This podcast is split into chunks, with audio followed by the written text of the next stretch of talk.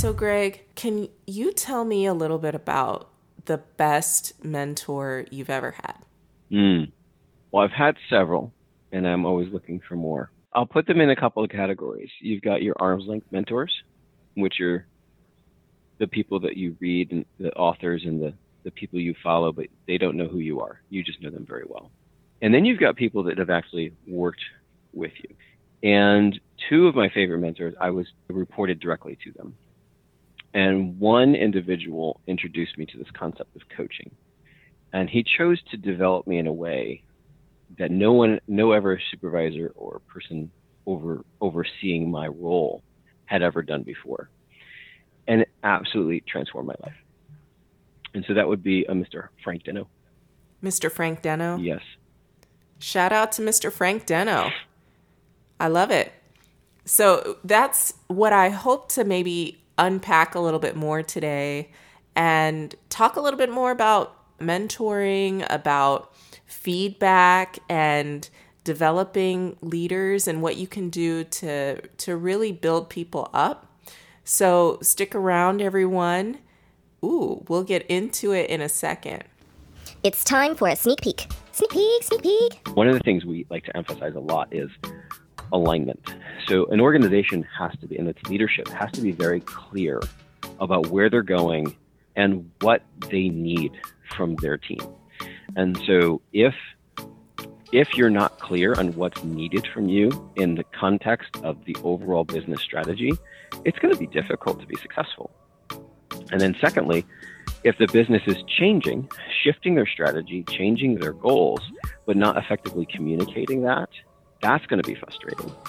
So when we work with organizations, we want to make sure that there's a very clear strategy for the company, a clear strategy for the business unit that supports the company strategy, and then clear roles that you can understand and that you can see all align. And then as an individual, you can say, I get it, I see it, and now I can accomplish it. Or you can say, hey, I'm strong in this particular thing you need from me, but I'm weak here and I need support.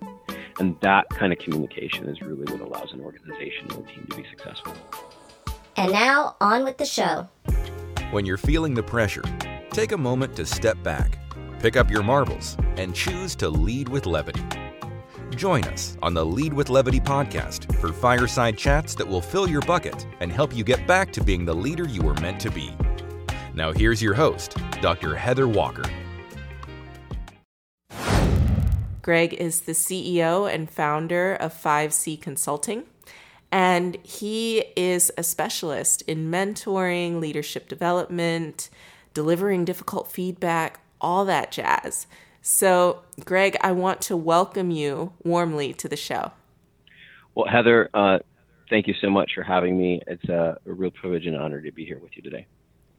So we were we were just talking about mentorship earlier today, and what do you think really can make or break a good mentoring relationship?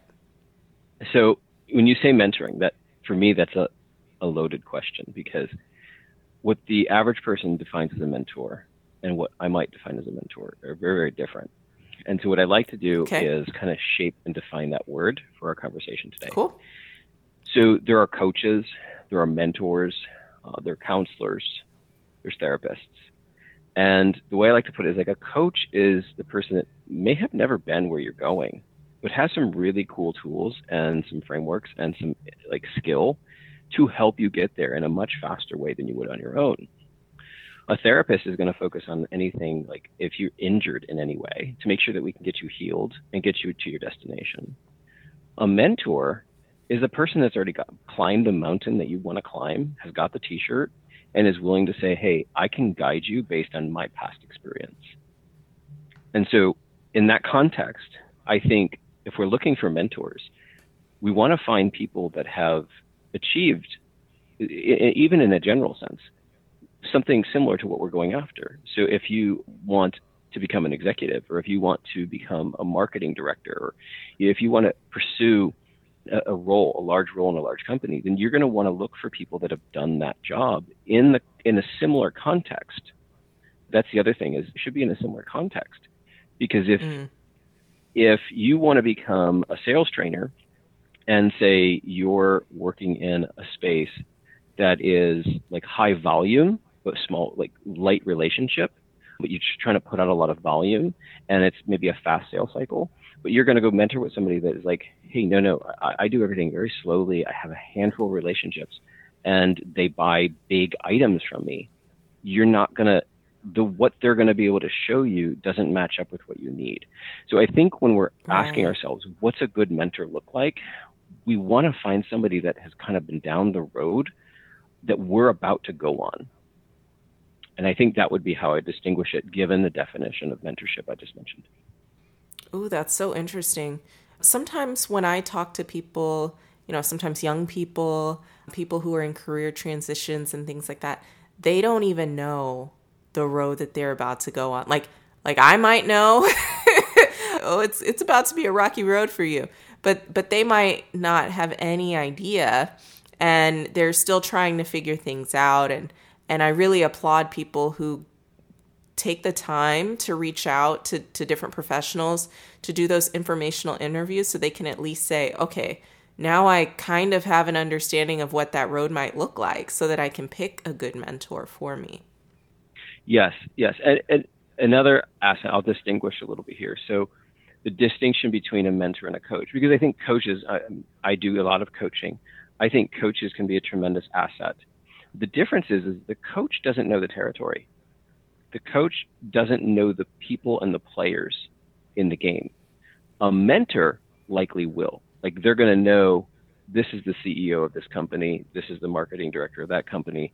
There's history. Like I, the mentor has kind of lived in this space and knows the players at a level that somebody from the outside is not going to know. And so that's an asset that, in many ways, a mentor, specifically in a niche, can provide value on if they know how to mentor, if they really know how to help somebody get from where they are to where they want to go. Where a coach may be really is going to be really effective at helping you move forward in your goals, but they're on the outside looking in. And so there's a distinction I would give you there. They both offer tremendous amount of value, but they bring different things to the table. So which side of the fence do you typically fall on? So that's a great question. And let me see if I can break this down. What I found, so real quick on my journey, like I really pursued coaching and I was coached, I was developed in a coaching format, and I just gravitated to it. Mm-hmm. And then when I, I came up on a career pivot, I embraced it and I went into coaching and it became part of my profession. And now I've pivoted into coaching consulting. And so what I do now with most of my clients is I kind of act like as the coach, consultant, and the mentor all at the same time. And so instead of trying to be 100% coaching mindset, I've taken the skill of coaching and I've integrated into how I serve my clients. And so in spaces where I can say, look, I've been in this situation with you. I can mentor you a little bit.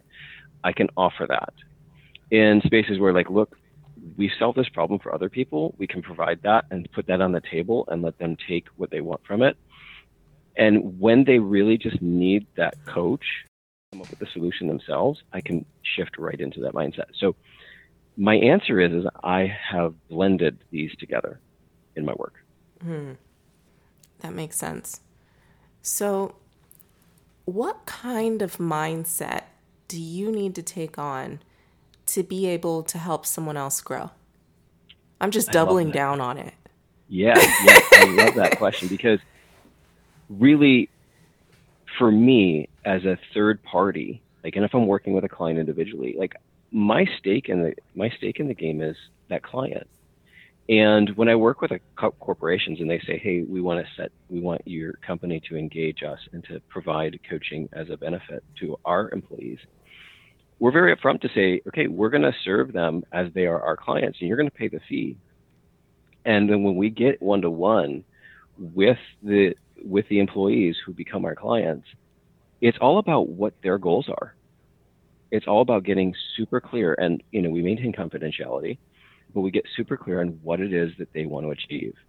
And in some cases, we've been in conversations where they begin to think, should I stay with this company? Mm-hmm. Okay, and or should I should I move on? And we don't direct them. but we guide them through that conversation. Because really, at the end of the day, the, the company's our client, but if you have employees that are not able to be their 100% best in your company, wouldn't you want them to go where they could be? And then bring somebody in that can bring their 100% best in that role. And I'm a firm believer that, yes, absolutely, no matter what size your organization is, you're going to want people bringing 100%, feel complete alignment, and want to come in every day absolutely jazzed about the work they're doing. And if there's somebody that may be a strong player but isn't 100% jazzed, you know, at some point that's going to impact your organization and your bottom line. So let's transition, let's serve them, and let's help them figure out exactly where they need to go. And then they, they will sing praises about your company after they moved on. And then we'll be able to bring somebody in that actually fills the role that you need. Hmm. Interesting. So let's say that you're working with someone who is a high performer, who maybe started off really jazzed, as you say, about, about the job and what they needed to do. But along the way, somewhere, they started to run into some roadblocks that made it hard for them to still achieve the same kinds of objectives and hit the same targets that they were hitting. A lot of those roadblocks were more interpersonal roadblocks. How would you help them? So let me see if I captured what your question is. So, someone has been successful in their role, and there's some interpersonal issues that are preventing them from hitting their current targets. Does that sound like a good scenario? Yeah, let's say they're having an issue with their supervisor. Let me narrow it down a little bit. Well, let me give you a specific case study. We, we haven't published this yet, but I've got the draft here. okay. Ooh. And so everything is, you know, you're not going to know who this is. We've actually changed the names and, you know, dates and everything like that, if you will.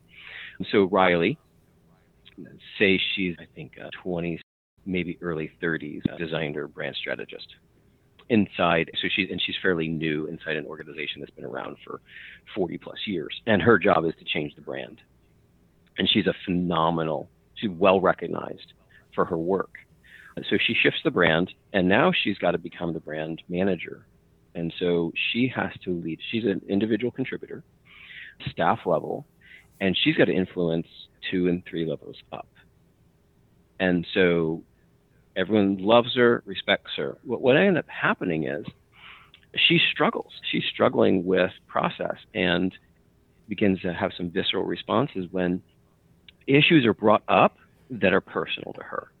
And so then mm-hmm. after a few of these scenarios, she winds up, you know, coaching with me. And then we spend nine months coaching together and complete 180 and turnaround.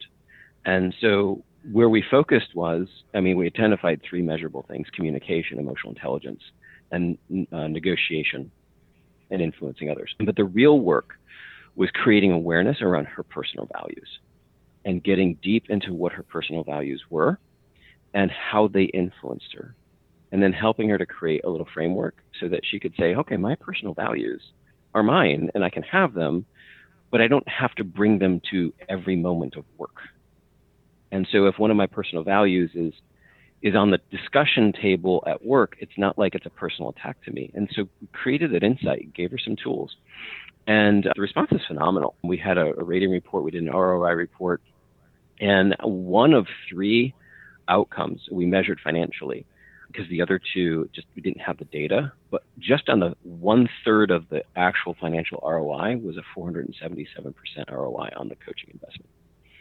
And so, wow. pretty exciting, you know, kind of news for this one particular client. But let me come back to your question using this as a case study here as a point, fine point. You know, how do you help someone? And it's a relative question. It's a relative question. But when it comes to interpersonal things, we tend to really kind of start with the values. And from the values, and if the if values are not aligning, or if they're unclear, or if they're in competition, which is usually the case. You know, you've got value A and then you've got value B, and they tend to pull on each other. So you have a value for freedom, right, and independence, which many people have. We want to go and do the things we want to do. We want to, you know, be able to just go take a vacation or spend time with our kids. We want this freedom. We want to do the things we want to do. Yet the tension of we've got to go to work and pay the bills. And so there's a common thing that we can all kind of connect and relate to is there's this tension. So how do you manage that? And these things happened all the time, you know, as business owners, as leaders, as parents. We want something for say say as a parent, we want to give our kids a good a good childhood experience. And so we end up doing things for them. We love to give desserts mm-hmm. to our kids, okay? And then my wife and I look at it, look at ourselves sometimes like, are we spoiling them? Like, are we going too far with this good thing? Mm-hmm. And so these values, these competing values, end up becoming a big issue. And so, what we want to do is we want to understand where they came from, how were they generated, and then where do they get prioritized. So, when do I prioritize giving my child a dessert versus prioritize making sure they're eating healthy and being balanced? And because it's not like one value is right and the other one is wrong in every scenario, but we help our clients determine which value should take the lead in every situation. And that gives them tremendous amount of ability to stay aligned with who they are and consistent and authentic in themselves and yet still adapt to the situation as needed. From values, hmm. we would pivot to objectives. So, what changed inside the organization? Like, what's now different? Has something shifted for you in what you're doing or where the organization is going that is not meeting up with what you originally aligned with? I'm going to kind of pivot into another aspect of this. One of the things we like to emphasize a lot is alignment. So, an organization has to be, and its leadership has to be very clear about where they're going and what they need from their team. And so, if if you're not clear on what's needed from you in the context of the overall business strategy, it's going to be difficult to be successful.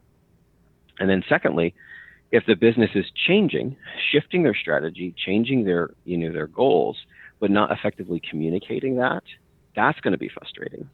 So when we work with organizations, we want to make sure that there's a very clear strategy for the company, a clear strategy for the business unit that supports the company strategy, and then clear roles that you can understand and that you can see all align. And then as an individual, you can say, I get it, I see it, and now I can accomplish it. Or you can say, hey, I'm strong in this particular thing you need from me, but I'm weak here and I need support. And that kind of communication is really what allows an organization and a team to be successful. So let me give you another sort of example a situation that I, I've heard a couple of times now from humor professionals or professionals who use humor in their work.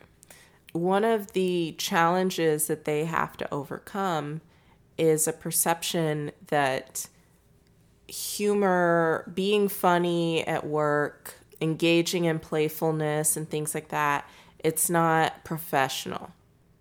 How can we help someone in that scenario who intentionally using it? It's not like they're being the fool in the scenario for no reason, but at the same time, culturally, it's they're getting pushback.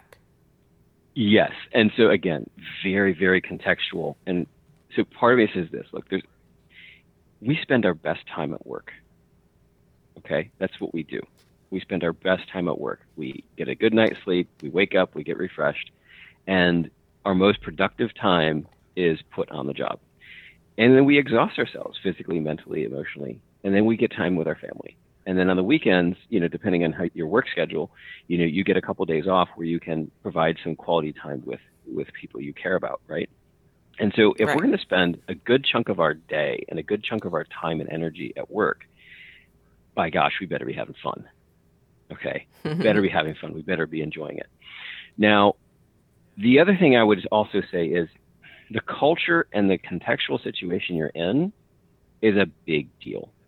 Okay, if you are on a an M&A, an acquisition and mergers deal with a multi-billion dollar company and you're sitting in the boardroom with the company that you're about to buy or that you're buying, either one, it may not be the best time to crack a joke and to become really funny and use humor because it's a pretty mm-hmm. serious situation. There's a lot of money and jobs on the line. However, when you're in the back office after you've just crushed your quarterly goals, you know, and and you can sit back and just say, yeah, we we're, we're going to go after some more stuff tomorrow, but today we're going to sit back and enjoy what we just accomplished. Like we, I think we need to create those moments in those spaces where we can get a little light and introduce levity. Maybe you can do it inter, you know, within the office. It, it, a lot of it's going to be driven by the culture and the way you work. And so I don't want to kind of paint a broad brush. It's not a very simple answer. And I can appreciate where some people would say, you know, hey, this is not the space to just crack a joke because there are those situations. You're not going to, um, in front of a prospect or um, a high profile client that is a very serious type of client, you're not going to want to behave that way. But you're not right. going to be in that situation every working hour. And there should be out there should be time where you're with your core team and you can celebrate success. You can release some tension and enjoy that. So that would be a kind of general response I would give. Find the right spaces. Yeah, yeah. Where it where it makes sense and where it works. Yeah, for me, a, a lot of it boils down to emotional intelligence. Just being able to understand when it's appropriate, when it's not appropriate, and and how like what will be appropriate for different individuals if that makes sense.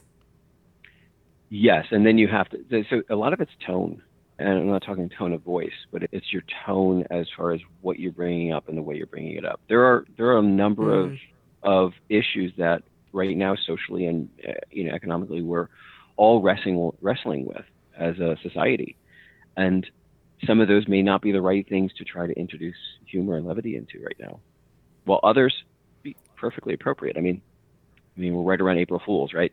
And so this is the kind of the time of year where we, we play the pranks and we play the jokes, and it's socially kind of anticipated and accepted more so than others. Yeah, exactly. I mean, I think in the humor world, uh, there's a phrase too soon.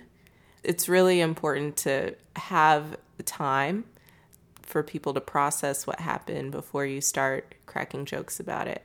So this this has been a really good conversation, Greg. I really appreciate you coming onto the show.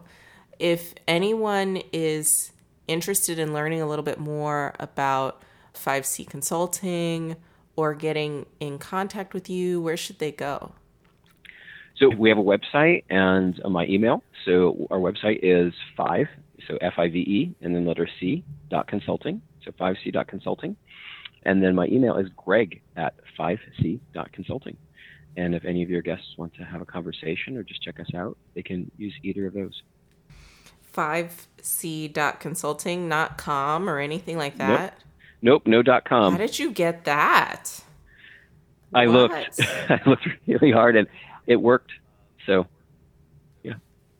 Cool. Very cool. I'll make sure that we have links to that in the show notes. Everyone, thank you for joining us today. And Greg, thank you as well. Thanks for tuning in to the Lead with Levity podcast. To get resources mentioned in this episode and find out what we're all about, check us out at leadwithlevity.com.